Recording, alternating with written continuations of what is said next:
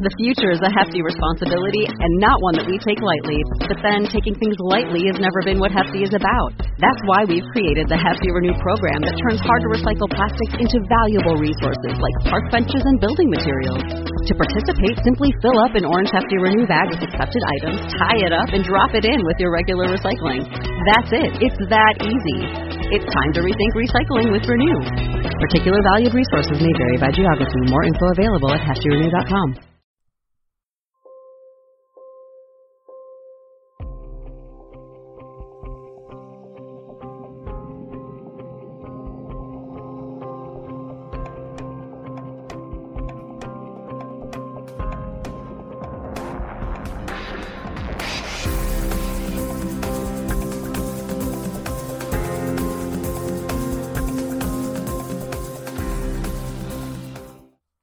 and welcome to Physical Attraction. In the last episode, we talked about the idea of citizens' assemblies, the idea of allowing decisions to be made by a random group of citizens who are informed and allowed to debate the issue in detail, including some of the pros and cons of various different solutions to the issue in question. In this episode, we'll go into much more depth into the citizens' assembly that the UK has just held on climate change, the Climate Assembly UK, how it was constituted, what they debated, and the conclusions that they came to. You can find its full report with all this information at climateassembly.uk slash report. Now, the report is 556 pages long. It goes into much detail about this process, which is, of course, designed to be open and transparent. As much detail as you could really possibly want to know. And it concludes many quotes from the participants, which is also a very fascinating insight. You may want me to summarise it for you a little. There is also an executive summary up there. Obviously, because it's me and because it's climate change, we're going to go pretty in depth, so strap in for that. First, some background for non UK listeners. The UK has long had binding targets on CO2 emissions since the Climate Change Act of 2008. That initial goal was to reduce our CO2 emissions to 80% of their 1990 levels. Since June 2019, the UK has now set a target to get our greenhouse gas emissions down to net zero by 2050. So, if there are any remaining greenhouse gas emissions in our economy, they will have to be cancelled out by removals from the atmosphere. Credit where it's due to the Conservative government, this was announced by former Prime Minister Theresa May and passed unanimously in Parliament. But of course, simply setting the target is only where the fun really begins, because we have to decide how to actually get to that target. Because let's face it, this is very ambitious. Virtually no industrial economy has ever got its greenhouse gas emissions to net zero. In fact, no industrial economy has ever done it. The world we live in has been powered overwhelmingly by fossil fuels for generations. The UK has cut its emissions substantially since 1990, but we still emit nearly a million tonnes of CO2 into the atmosphere every single day. It's a big job. Now, of course, you could try to achieve net zero by simply banning any activity that results in greenhouse gas emissions, but that would probably be a disaster. You could equally try to achieve it by trying to build huge negative emissions facilities that just cancel out all of our greenhouse gas emissions for today, requiring very little change in anyone's behaviour or in any sectors of the economy but most experts suggest that this would be an extremely expensive way to solve the problem, compared to replacing fossil fuels with cheaper, cleaner, and more efficient alternatives.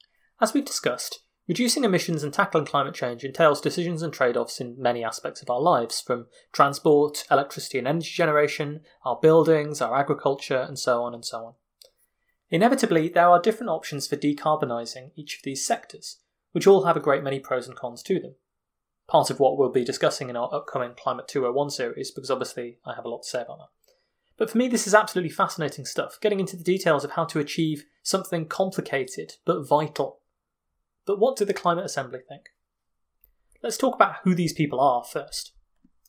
There are 108 people who had never met before, chosen to be representative of the UK population in a number of different ways, in terms of age, gender, ethnicity, educational level, where in the UK they live, urban or rural, and their level of concern about climate change. Letters were initially sent to random postcodes. The people who responded were filtered down to this final list of 108 to ensure they were representative across these different categories. So, for example, a quarter are between 16 and 29, a quarter are 30 to 44, a quarter 45 to 60, and a quarter 60 plus, in line with the demographics of the UK.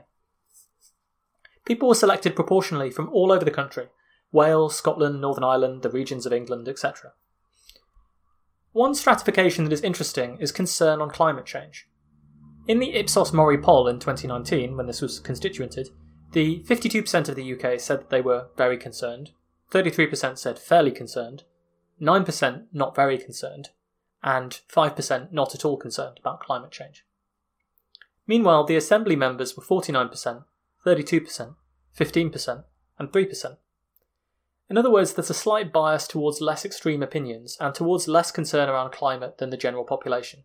So the very concerned is slightly underrepresented and the not very concerned is overrepresented.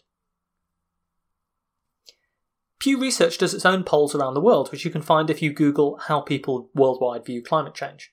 And for example, it has 59% in the US describing it as a major threat, 23% as a minor concern, and 16% as not a threat. Which is actually not that dissimilar from the UK, despite our quite different levels of climate policy, if you can sort of imagine mapping minor concern onto fairly concerned in the Ipsos Mori poll. You sort of get similar levels of people who have some level of concern, and similar levels of people who are either not very concerned or not at all concerned and don't consider it a threat. In terms of the structure, these meetings took place over six weekends. Now, I well remember that the COVID 19 pandemic forced us to lock down right in the middle of this assembly, and it's a testament to some truly heroic organisational forces behind it that they managed to get the second half of the thing done online. So, the first weekend was about an introduction to the science of climate change, what the net zero target meant, and big ethical, practical, and strategic questions on the road to net zero. The second and third weekends were about transportation, heat and energy use in the home, food, agriculture, and what we buy. The assembly was split into three groups that handled each of these topics, and then they reviewed each other's work. The fourth weekend was about electricity production, and the fifth was about removing greenhouse gases from the atmosphere. On the sixth weekend, the Assembly looked over the draft report and gave their recommendations, alongside talking about the impacts of COVID 19 on net zero. They also wrapped up with any additional recommendations. When it comes to giving opinions, there are a couple of ways that this was done. Sometimes the Assembly members drafted their own opinions entirely from the bottom up in a collaborative process. Sometimes they were allowed to vote on predetermined options. Those were the votes that I helped tally. Or, for example, strongly agree, strongly disagree, Likert scale for different statements. They were also allowed to influence which options they were voting on and ask for other options to be considered if they wanted. This was essentially so that the Assembly, which is trying to work out how to get to net zero, would vote on a set of different realistic options that had been proposed in terms of policy. Then there were a whole range of different advisors. They had people from academia, as you'd expect, but also from business, from think tanks on the left and right wing. They had the Adam Smith Institute represented there, charities, and even religious organisations and wider civil society. So you can find a full list of everyone involved on pages 48 to 52 of the full report. On page 54, there's another interesting tidbit, which is actually what the Assembly members themselves thought of the experience. Overwhelmingly, they enjoyed it, felt they understood the discussion, felt they'd learned a great deal, felt the information was unbiased, and wanted these to be used even more in decision making. There's basically just 3% of the people who went for it who disliked it, which is pretty good polling for anything, really. So we've talked about how getting the UK to net zero is really quite a complex task. The interesting thing that the Climate Assembly did at the start was to vote for a set of principles that would guide the effort towards net zero. Principles to keep in mind when making any decision. They drafted the principles themselves and ranked them in order of priority. Here's what they felt was most important. Number one, education. Educating and informing everyone about what net zero meant, why we were doing it, and what would be required to achieve it, and they felt that would be key. And hopefully, this show is helping a little bit on that. Second principle they wanted to emphasise was fairness within the UK, including for the most vulnerable in terms of jobs, incentives, rewards, and regional differences. The third principle was leadership by the government, which was clear, proactive, accountable, and consistent. The fourth principle was that any efforts to get to net zero should protect and restore the natural world. The fifth principle was ensuring that solutions are future proofed and would continue to work in the future and would be sustainable in the long term. A sixth principle that they liked was a joined up approach with working, collaborating, and sharing across all levels of society.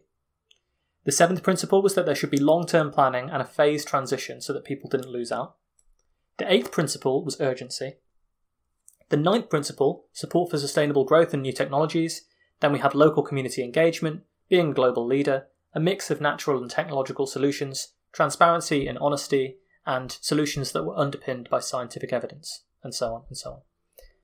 These principles were all voted on, and I think it's quite interesting to see what was prioritised here. So, for example, protecting and restoring the natural world got 59 votes compared to just 18 who prioritised protecting the UK economy, including from global competition. That was a principle that everyone had the option to vote on, but they weren't prioritising that in terms of net zero. Some people want to see a transition where those who bear the most responsibility should act, but this got just 13 votes, and I think that shows that the Assembly clearly sees climate change as everyone's problem, and something everyone should do something to solve although they also want to see a lot of leadership from the government on this issue, particularly in educating people about what they can do.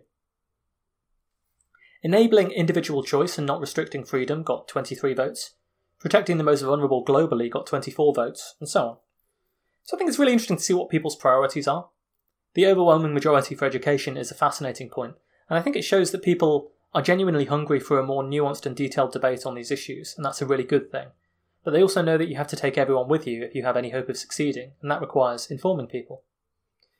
The principle of fairness, the idea of a just transition, comes through prominently, and a transition that protects and restores the natural world is also something that people really prioritised. So let's get on to the specific recommendations in each sector then. Let's really get into this. What people want to see. For many of these cases, it only gets listed as an official recommendation if over two thirds of the Assembly were in favour, so that's a pretty overwhelming majority.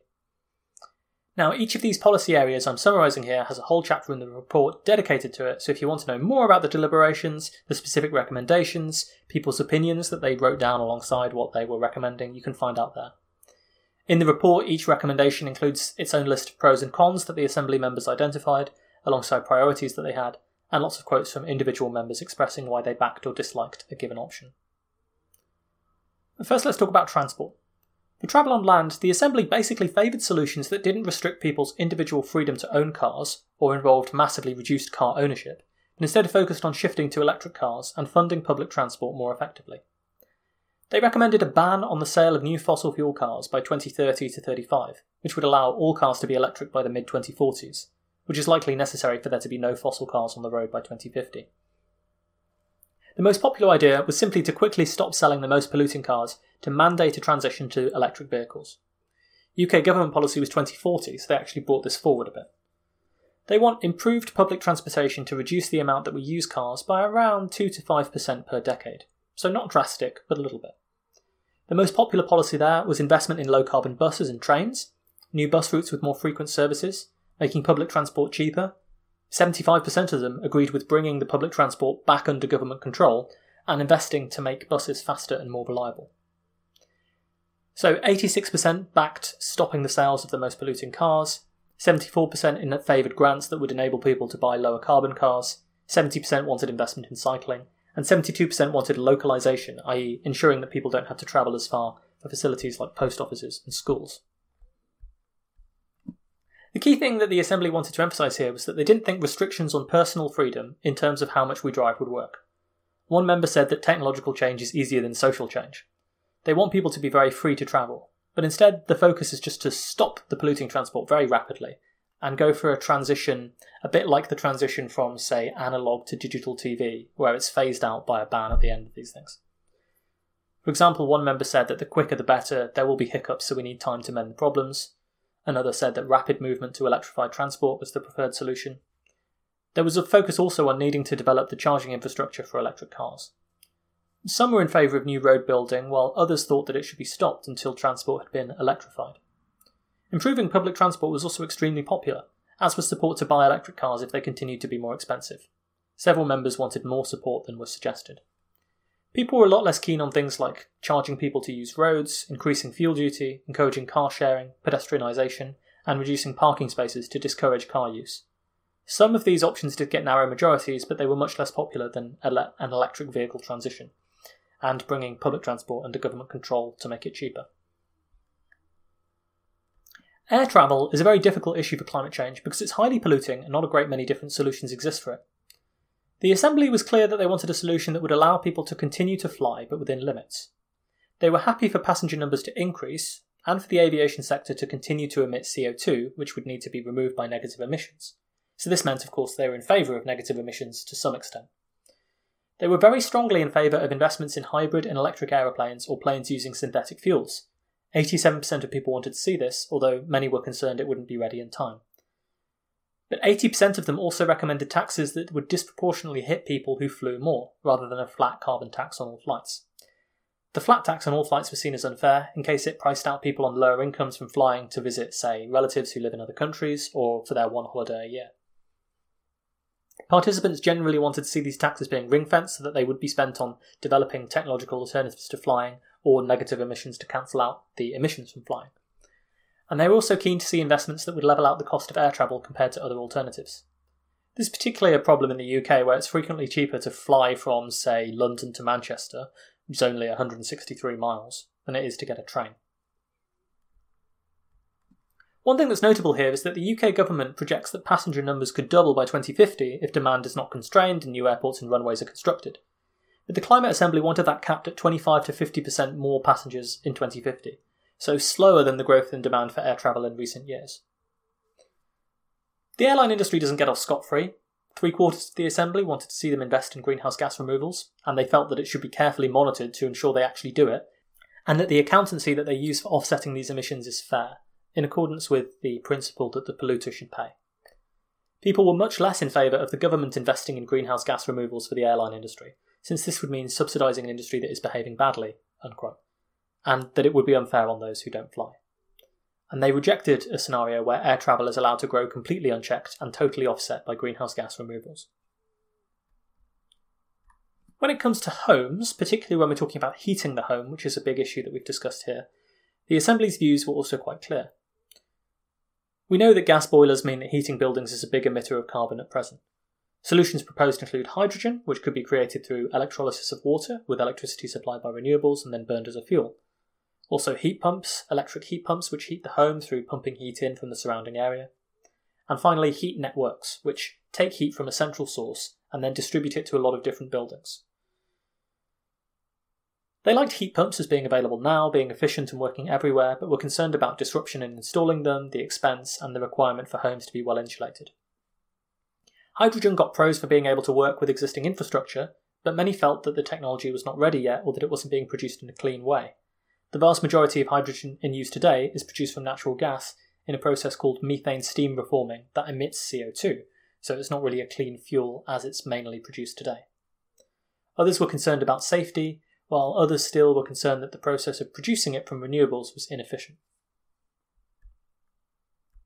Heat networks got points for being cheap, and the efficiency of being able to use waste heat, e.g., from industry and power plants, was appreciated, because you can sort of use the waste heat from a power plant or an industrial process and pipe it out to people's homes to heat them up if you want.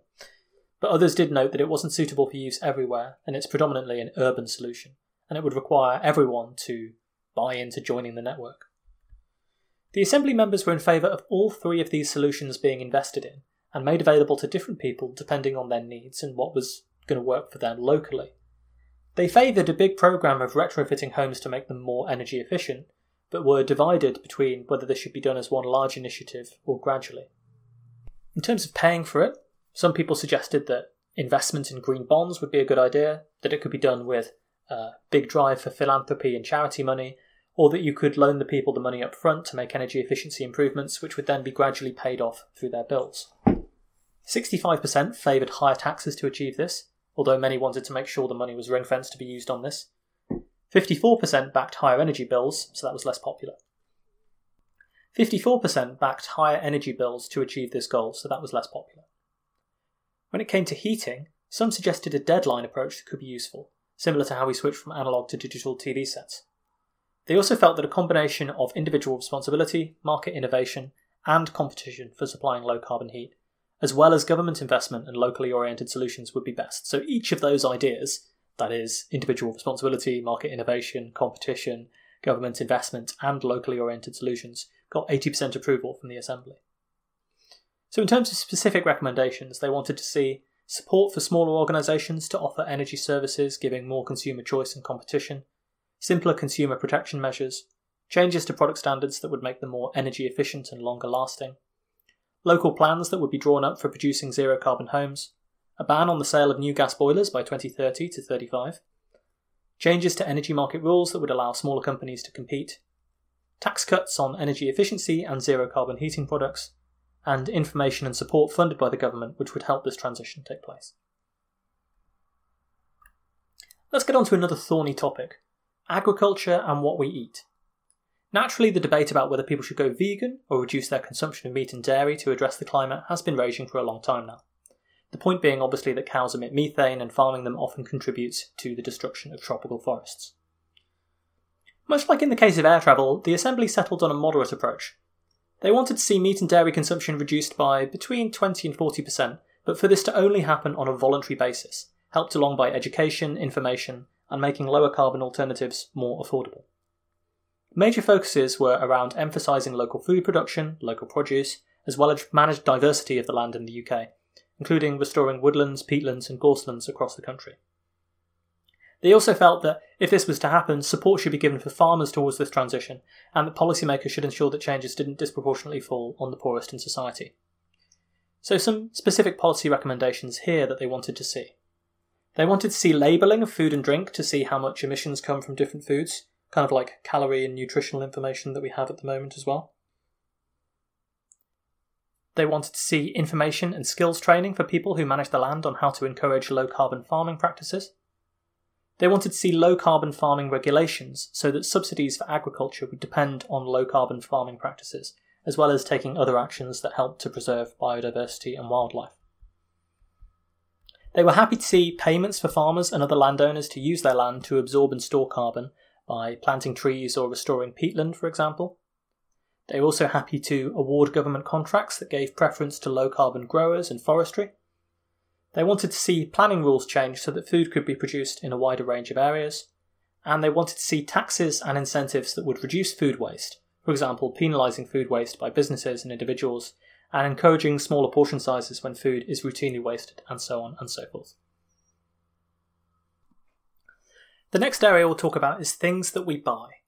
Naturally, stuff that we buy is linked to climate change because much of it requires energy to produce and transport, and some of that comes from fossil fuels. They identified five key areas to reduce carbon emissions from this area. First, businesses should make products using less energy intensive materials and with a lower carbon footprint. They wanted to see targets and standards for resource efficiency, i.e., making sure things are manufactured in a way that uses as little fossil fuel and material resources as possible. Taxes on producers, products, and services who make things with a high carbon footprint were popular, as was enhanced consumer responsibility through education and information. They strongly felt that products should be labelled with information about the carbon emissions that went into producing them to allow consumers to compare and make a greener choice. I think it's hard to dispute that it's very difficult to find out the embodied emissions of the stuff that you're buying, which makes the idea that consumers can choose to reward greener businesses or lower the carbon footprint of the stuff they buy quite difficult. 74% felt that high carbon products should have advertising restrictions that include mentioning their impact on the environment, like we have for smoking and gambling and impacts on health. The government was also encouraged to prioritise low carbon producers of goods when awarding its contracts. They liked the idea of repairing and sharing of products between individuals and less purchasing of new products and wanted to see policies that would support that happening. And a much bigger emphasis on recycling, including schemes where you can get a deposit returned by recycling something like waste electronics, recycling on the doorstep, and grants for businesses that develop new methods for recycling and made goods from recycled materials. However, they were strongly against ideas like changing the working hours of a week or income tax to change how people consume, implementing personal CO2 allowances that would limit everyone's carbon footprint to a certain amount, that was seen as draconian as well as hard to enforce, and as well as things that would require people to recycle certain amounts. They felt that the behaviour changes involved would be too difficult and disliked reducing the incentives for people to work with a carbon allowance, reduced hours, or taxes on the rich designed to limit their consumption. Interestingly, they were also against any schemes that producers were involved in being voluntary. They wanted to see regulations and standards set that would ensure efficient use of resources. So you can see that in this particularly, there's not exactly a wholesale rejection of consumerism, they want people to have much more freedom and information about how to choose the products they buy in a way that's good for the climate, as well as a wider range of options. Restrictions on individual liberty to consume are unpopular, but instead the hope is that by making recycling and efficient options like sharing or renting possessions easier, it will help reduce the environmental footprint of the goods we all consume. And people were broadly in favour of standards being set to make more efficient goods and more recycling, rather than scenarios with less stuff and more equality, which got just 15% of the first choice vote. However, several participants flagged their concerns that this strategy focused too much on businesses and not enough on individual responsibility to fix the problem. Others noted that while efficiency had improved in the past, consumption had increased even more, so it hadn't really solved the problem by itself, which is a very valid objection. But there was a lot of emphasis put on pushing things onto people who produce the goods. The Assembly wanted way more transparency and regulations to be put in place that would reduce the CO2 footprint of making those goods in the first place. They didn't feel like voluntary schemes would work. Many were also concerned that without regulation, a lot of industries would not be keen to make products that last longer and are therefore more efficient in terms of energy and resource use, because they recognised that industries would lose money from not being able to sell a new phone or TV or washing machine every few years when the old one broke. On to electricity. The runaway winner in the UK is wind power, which is a good job since it is the cheapest and fastest growing sector of our electricity. 95% of them liked offshore wind, 78% liked onshore wind, along with 81% being in favour of solar power. They were keen to take care, though, that the location of these renewables was carefully chosen. Where they were manufactured was important. Lots of people wanted to see more renewables made within the UK to benefit our economy, and they wanted to see progress on energy storage to provide a stable baseload for the electricity grid. They also wanted to see more incentives for these types of power to be used. Much less popular, though, were bioenergy, burning biofuels, nuclear, and fossil fuels with carbon capture and storage, this latter one being the idea that you still burn fossil fuels, but you capture the CO2 from burning them and bury it underground. They felt that CCS had issues surrounding safety if the CO2 leaked, and that it allowed for fossil fuels to continue to be used, which they didn't like. They also felt that it was an expensive stopgap solution that was only short term when better incentives and alternatives were available. One said that this reeked of short termism and that it wouldn't solve problems in the long term. One said, quote, fossil fuels, their time is up, and that money invested in CCS for power generation would just avoid spending money that we'd need to in the future anyway. Several felt that this was too much like business as usual and that the fossil fuel lobby was pushing for it. All of this meant that just 22% agreed it should be used for power generation and 22% unsure, and the rest against. When it comes to nuclear, the main concerns were cost, safety, and issues with decommissioning plants and storing the waste. Many did like the fact that it was a stable and scalable source of energy, but others felt that it took too long to build new plants and was too expensive. This meant that only 34% were in favour, 16% unsure, and 46% opposed. However, there was a little tidbit from this part of the report that I liked, which I'll read out. This was a quote from someone. They said, quote, how much of a consideration really is the cost? We are told that we can't afford things as a country, but coronavirus has shown that we can spend money when we feel we need to. The point is that the politics of these decisions is important and relevant beyond just the cost. For some Assembly members, their views on bioenergy would depend on how bioenergy is being produced, including what is being burnt, how producing the energy is regulated, and therefore what its environmental and CO2 impacts are. Assembly members' concern about bioenergy included the idea that we'd burn trees and crops, that it might make up too much land use, there might be negative environmental side effects, and a feeling that there were better alternatives that existed that didn't recycle carbon dioxide. They were concerned about implications for land use and also whether biofuels are really carbon neutral given the cost of transporting them and depending on the whole life cycle of their emissions. They were, however, slightly keener on bioenergy than nuclear and carbon capture and storage, so bioenergy got 40% in favour, 36% unsure or depends, and 24% opposed. Even though they weren't asked specifically to vote on this, there were quite a few members who suggested that tidal and wave power would be a good solution for the UK, given its coastline. I was actually writing about marine renewables at the time this assembly was going on, so it's heartening to see that they haven't been entirely forgotten. Several actively preferred tidal to nuclear power for baseload. I think it's also interesting that one of them objected to how many renewables are produced abroad, and nuclear plants like EDF Energy owns a lot of the uh, nuclear plants in the UK, and that's a French company, and they wanted to see a more domestic industry benefiting from the renewable transition. Finally, we'll get on to greenhouse gas removals. So, according to the Climate Assembly's recommendations, we might have as many as 55 million tonnes of CO2 a year that need to be removed every year, you know, compared to around 350 million tonnes a day. So, there's talking about a seventh of our emissions remaining in place that need to be removed every year by 2050. And that can be done by a variety of different methods. The ones they liked the most were restoring forests, peatlands, and wetlands, using wood in construction, and storing more carbon in the soil. Uh, those all got majorities. So, broadly speaking, they were keenest on the methods that were most natural and had the most co benefits for society, including preserving nature, preventing flooding and erosion, and so on. But they did want to see that these things were done in a sustainable way that supported farmers, and that they were well planned and managed, i.e., planting the right trees in the right places, and that land use in the UK ended up being balanced between all of these competing uh, pressures on it from agriculture to forests for negative emissions and so on. Less popular and more controversial were bioenergy with CCS and direct air capture, sucking CO2 out of the atmosphere with machines, basically. Only 42% backed these methods being used, while 38% disagreed, so a narrow minority with a lot of unsure people.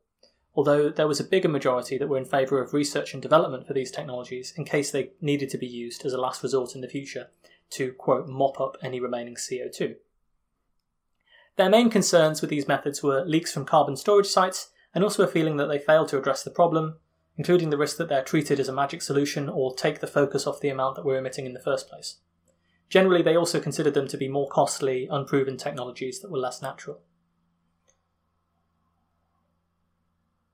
So, when it comes to energy and greenhouse gas removal sections of recommendations, I'm really not surprised that renewables are more popular than nuclear and that natural solutions to removing greenhouse gases are more popular than technological ones.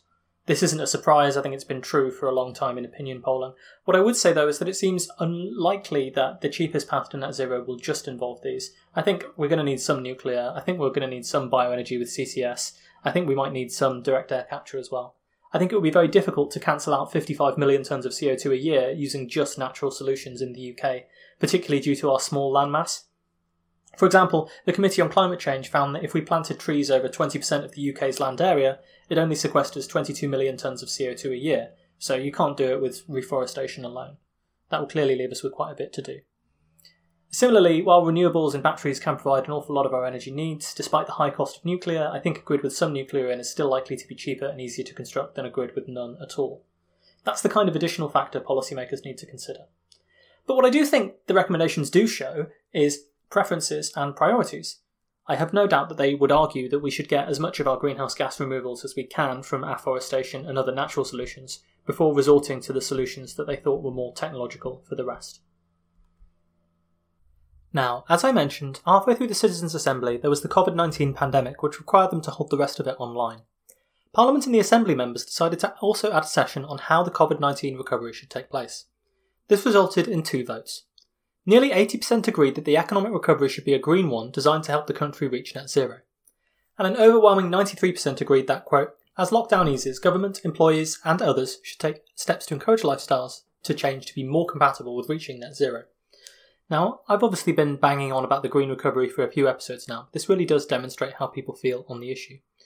We know that vast majorities of the country don't just want to go back to business as usual, but want this disruption, if it can, to help cause positive change, for things to be built back in a better and more sustainable way. For example, there are a lot of specific quotes, and I think I'll just read these out here to give you an idea of the sentiment. In discussions prior to the vote, one member said, Any money spent bailing out dying fossil fuel industries like the North Sea oil is money wasted on industries that won't survive anyway. Another said that it feels like government should bail out companies with green plans and in turn their taxes will fund the government. Many others felt that bailouts of high carbon industry should come with strings attached, like establishing a plan to get to net zero. I think that shows you maybe people remember and dislike the fact that banks were bailed out in the 2008 financial crisis, and they've essentially been able to continue doing a lot of the same speculation as they did before. Here are some more quotes from people. Yes, it's an opportunity to apply some pressure to industry, and incentives must not prop up old systems. They said provide an incentive to manufacturers to go into green products, but minimal support if not green. They said that they should ask for companies' carbon footprints or put in place net zero requirements when negotiating a bailout. And it said, depends on what big industries survive this. They're going to ask for a lot of money. Government shouldn't give it too easily. Should have conditions which are green related along with any bailout. Air France agreed to climate change regulation. That's a good way to do it. One condition would be to get industry to invest in particular technologies. One person said, It would be too easy just to carry on as before and to take advantage of cheap oil and other special offers, e.g., cheap travel, cheap clothes, factories churning out cheap goods to get the economy going. We need incentives to reduce emissions, to improve the quality and longevity of products, and we need penalties of people who do not consider the environment when building or rebuilding businesses. I think it's interesting to see how many people saw the pandemic as an opportunity for change, given the massive changes that were already taking place. For example, several people said that the ideal way to stimulate the economy after COVID 19 would be to kickstart the transition to net zero and to create new jobs in that that would replace the ones that were lost. It's a win win situation, was one comment. So here are some of the comments that I would talk about here. I mean, someone said, a huge mindset change has occurred. This is an ideal opportunity to incorporate the assumption that any changes implemented should be compatible with net zero. Change has already begun, which is a first step and can be built on. Now is the time when people are ready to adapt. It's harder to get people to adapt when they're stuck in their ways.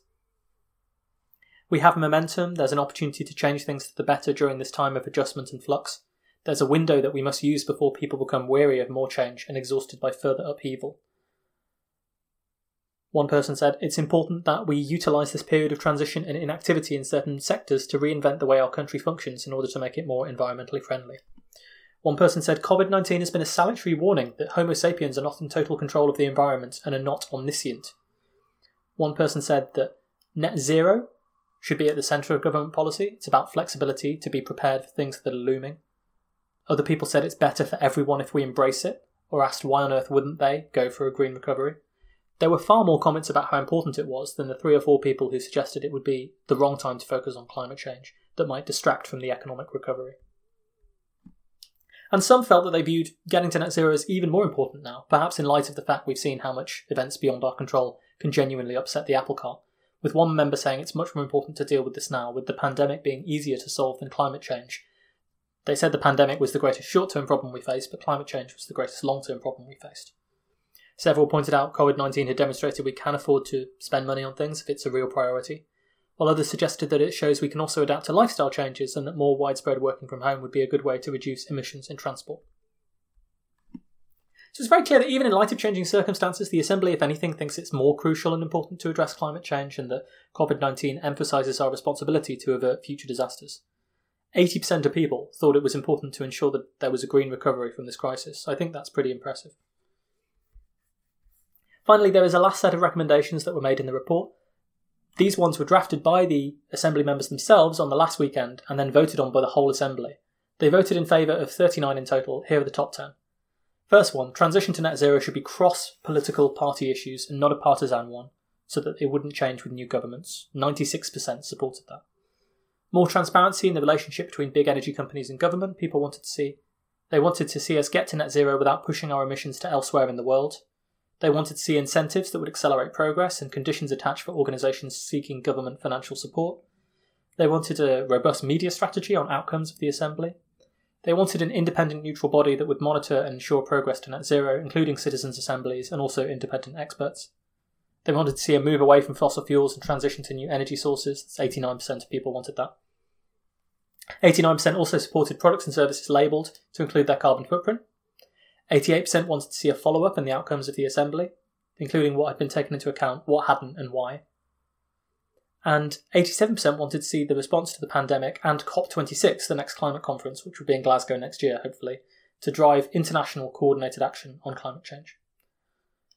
They were also keen for finances to be diverted into green initiatives, to ensure financial services divested from oil companies and invested in cleaner alternatives, for companies to pay for their climate impact according to their pollution, and even for a government department for net zero to be set up.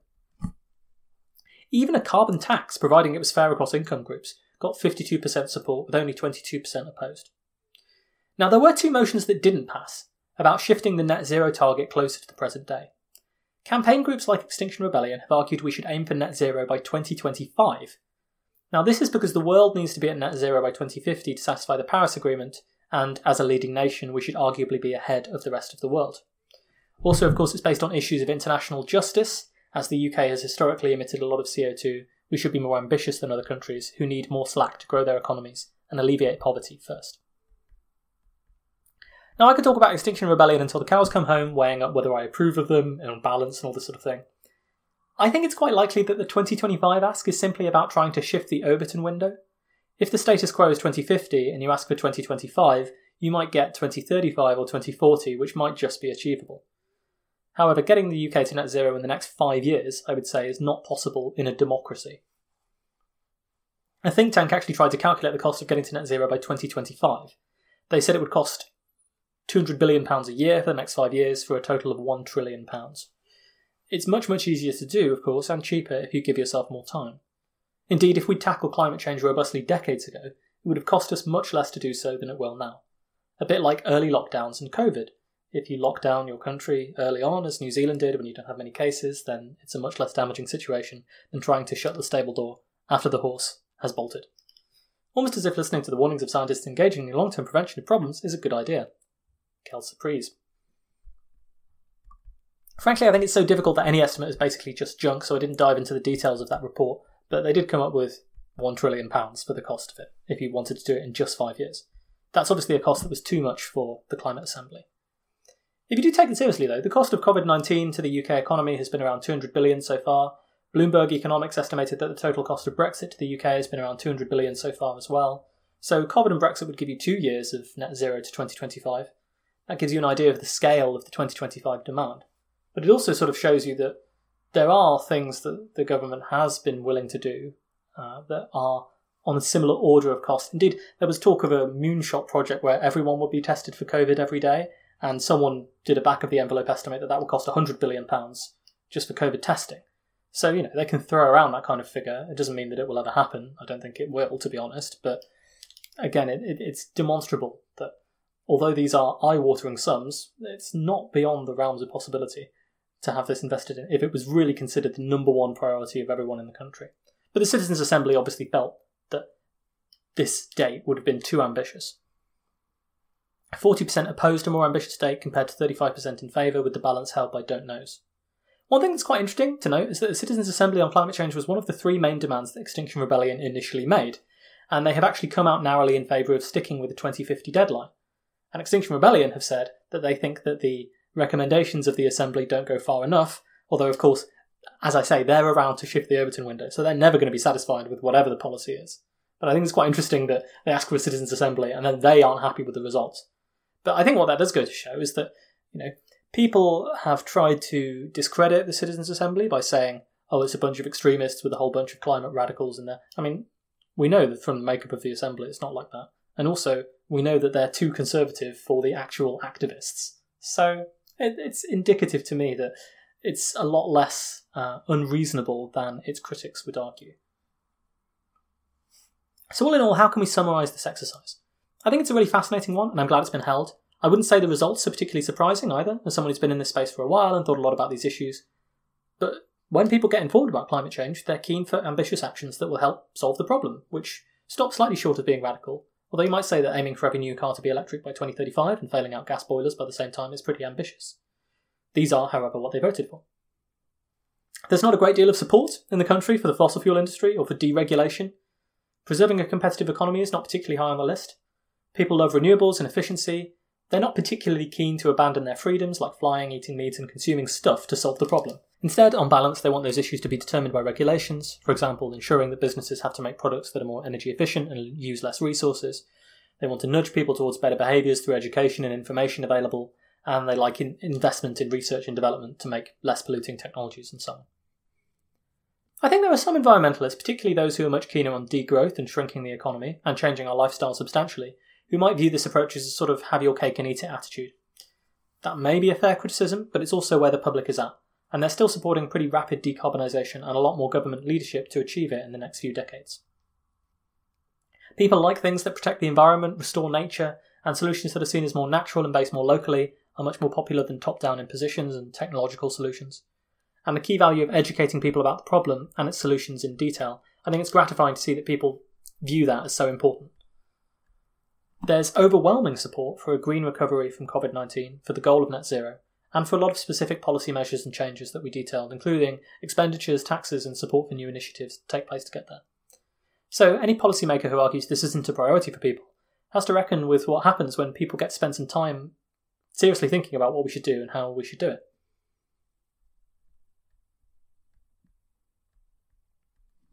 Clearly, there are some limitations, of course. You can argue that the plan doesn't add up to net zero, or that the tax increases or government borrowing to pay for it might be more unpopular in practice than it was in the Assembly.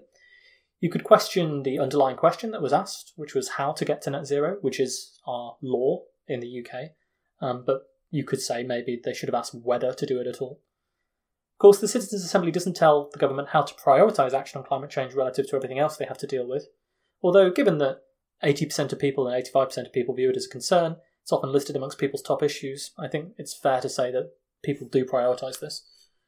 You can criticise the options that were presented for people to vote on, particularly when they were bundled together into groups. So there is a certain setting of Overton window for debate amongst different topics here. Perhaps your favourite solution got left out, although I think it was a pretty comprehensive discussion in a lot of ways. And Of course, you can always question the evidence given by experts. I bet there's at least one person listening in the pro nuclear camp who wishes they had an opportunity to talk to the Assembly and persuade them not to come down so harshly on nuclear power on balance. Naturally, even in this in depth summary, I've not gone into full depth about the full report and what was a fascinating democratic exercise. You can all get a hold of it online, so do so if you want to read more. There's even a documentary that will come out at some point. I'm glad they managed to complete it all in the light of the chaos surrounding COVID, and I think it's valuable not only for policymakers to see what's popular, but also for those of us in the climate community to reflect both on what people value and also the very strong emphasis on informing people about the solutions and the real details of the problem. And that's our responsibility as people with knowledge about this stuff to do that. Another thing that's inspiring here is that everyone felt like they could take an active part in the debate and that they wanted to do so. These are random people. These aren't academics. They aren't highly educated people necessarily who know a lot about climate change. I saw an interview with one lady on Assembly who's worked as a fishmonger for most of her life. And the stuff they came up with was usually really on point, valid, nuanced, well argued. They totally got this complicated debate. And to my mind, that shows that if you give people time, space, and resources to understand complicated issues, guess what? The general public are not stupid. Ordinary people can debate and discuss and think about complicated things if you give them a chance to do so. I feel like way too many people who govern us just imbibe the kind of elitism that gets instilled into you in top universities and high flying careers and so on, where they tell you you're special, and then you watch a TV program with some person who you look down on and they have a regional accent and you think they're an idiot. You know, I mean, that's a real problem because what this kind of exercise shows is that people can engage on these issues if you give them a chance to do so. Personally, it's also really bloody heartening to me to see how many people think that the COVID crisis is the moment to address net zero, that we need to rebuild a better world than the one before the crisis, and that it's an opportunity to make some much needed changes in society, rather than saying, oh, well, all of this seems irrelevant now that we're in the middle of this crisis. The report mentions that some people had been severely personally affected by the pandemic, so to see that they still had so much optimism and enthusiasm for viewing this as an opportunity to build a better world is, is inspiring. Some felt more optimistic and determined to make it happen, saying that COVID illustrated the problems with delay, the unsustainable way that we've been living, or demonstrated that rapid change can happen when we prioritise it. So the green recovery, when people think and deliberate around it, they see as a no brainer. I also think more broadly it's nice to know that so many participants got a lot out of the experience and they, they managed to come to agreement on so many issues. There were very few issues that actually split the decisions um, in the end of the day. So I think that's evidence that the deliberative process is at least leading to people to, to feel that some things are less controversial than others. A lot of them wanted to see a permanent citizens' assembly established, which would regularly meet with new groups of people involved in making the decisions, and which could continue to hold governments to account, even as the political wind shifted and changed. One of the older members of the Assembly suggested it should predominantly be made up of younger people, since this issue over what would happen in the next 30 years affected them more. That kind of makes me want to hug whoever's grand said that. All in all, I really sincerely hope that the government actually listens to, takes seriously, and pays attention to the recommendations and opinions that people have expressed in this assembly. I think there are a lot of good ideas raised, a lot of valid concerns have been pointed out, and we have as much data as we would need to know what people think about the issues when they've been presented with the case for each of them. We have a perception that we live in an extremely divided society where political gridlock prevents an awful lot of good things from taking place. We know that in the last few years, a lot of people's faith in democracy as an institution is in decline. Worldwide, 58% of citizens are dissatisfied with how democracy is working. That's up from 39% 15 years ago. The figures are just as bad in the UK and the US, particularly bad amongst young people. Only around 25% of people say that it's essential to live in a democracy if they were born in the 1980s, compared to three quarters born in the 1930s. And of course, this dissatisfaction with how the world has been run amongst a lot of citizens has manifested itself in democratic phenomena like Trump and Brexit, both of which, whatever else you would say about them, promise to shake up the status quo. Now, when you think about this loss of faith in democracy, it's quite horrifying to reflect on. Some people might argue that people in democracies have simply forgotten how brutal and horrible it can be to live under an alternative form of government like a dictatorship. But at the same time, we have to reflect on why this is. You cannot simply expect people to continue to be satisfied with the system when they see it failing to represent their interests or improve their lives, when they see their lives actually getting worse. This dissatisfaction with democracy really started to set in around the time of the global financial crisis in the US and Europe. And that's when living standards in the Western world started to sort of level off mostly, and wages leveled off. And I think about what's happened since I started paying attention to politics. We've seen never ending wars in the Middle East. We've seen the global financial crisis caused largely by financial speculation and greed. We've seen bailouts for the banks and the bankers who continued to make incredible amounts of money and austerity for everyone else. When I went to university, I was in the first group to owe triple tuition fees. My parents didn't have to pay any, they actually got grants to study back then. In 1985, houses cost twice the average wage. Now they cost eight times the average wage. Every election or referendum I voted in has gone against the vast majority of people in my generation's wishes, and the result has generally been policy changes that will either harm us or help others more, as politics become increasingly polarised by age across the world, and that's a dangerous, dangerous demographic uh, transition to happen. We've seen employment become more insecure and focused on the gig economy. We've seen tech giants that exploit people and people struggle to rein them in. We've seen many years of political gridlock on a whole range of different issues. We've seen narratives about how democracy is being undermined by special interest groups, corruption, money in politics, election rigging, media manipulation, whatever it may be. These narratives have been proposed by all sides of the political divide. All of this, of course, is feeding into and being fueled by a rise in conspiracy theories and the divisiveness of social media and algorithms, and heightening political polarization. I mean, this obviously happens when times are bad, that politics tends to become polarized, but of course, in a democracy, this means that a victory by the hated other side becomes an intolerable risk. And so people have less faith in democracy because they view the negative outcomes of democracy as much worse. At the same time, we've seen governments apparently powerless to deal with growing inequality, stagnant wages, social problems, and of course the growing menace that is climate change that this is trying to help with. And now, of course, you're likely to have very strong opinions about how your own democratically elected government is dealing with COVID 19. I mean, add your own grievances here, people. This loss of faith in democracy, whether you think it's fair or unfair, sane or insane, it's not coming out of a vacuum. Just as the loss of faith in democracy in Weimar Germany in the 1930s did not come out of a vacuum either. Addressing the problem won't be easy either, if you agree with me that democracy is still the best system of government out there.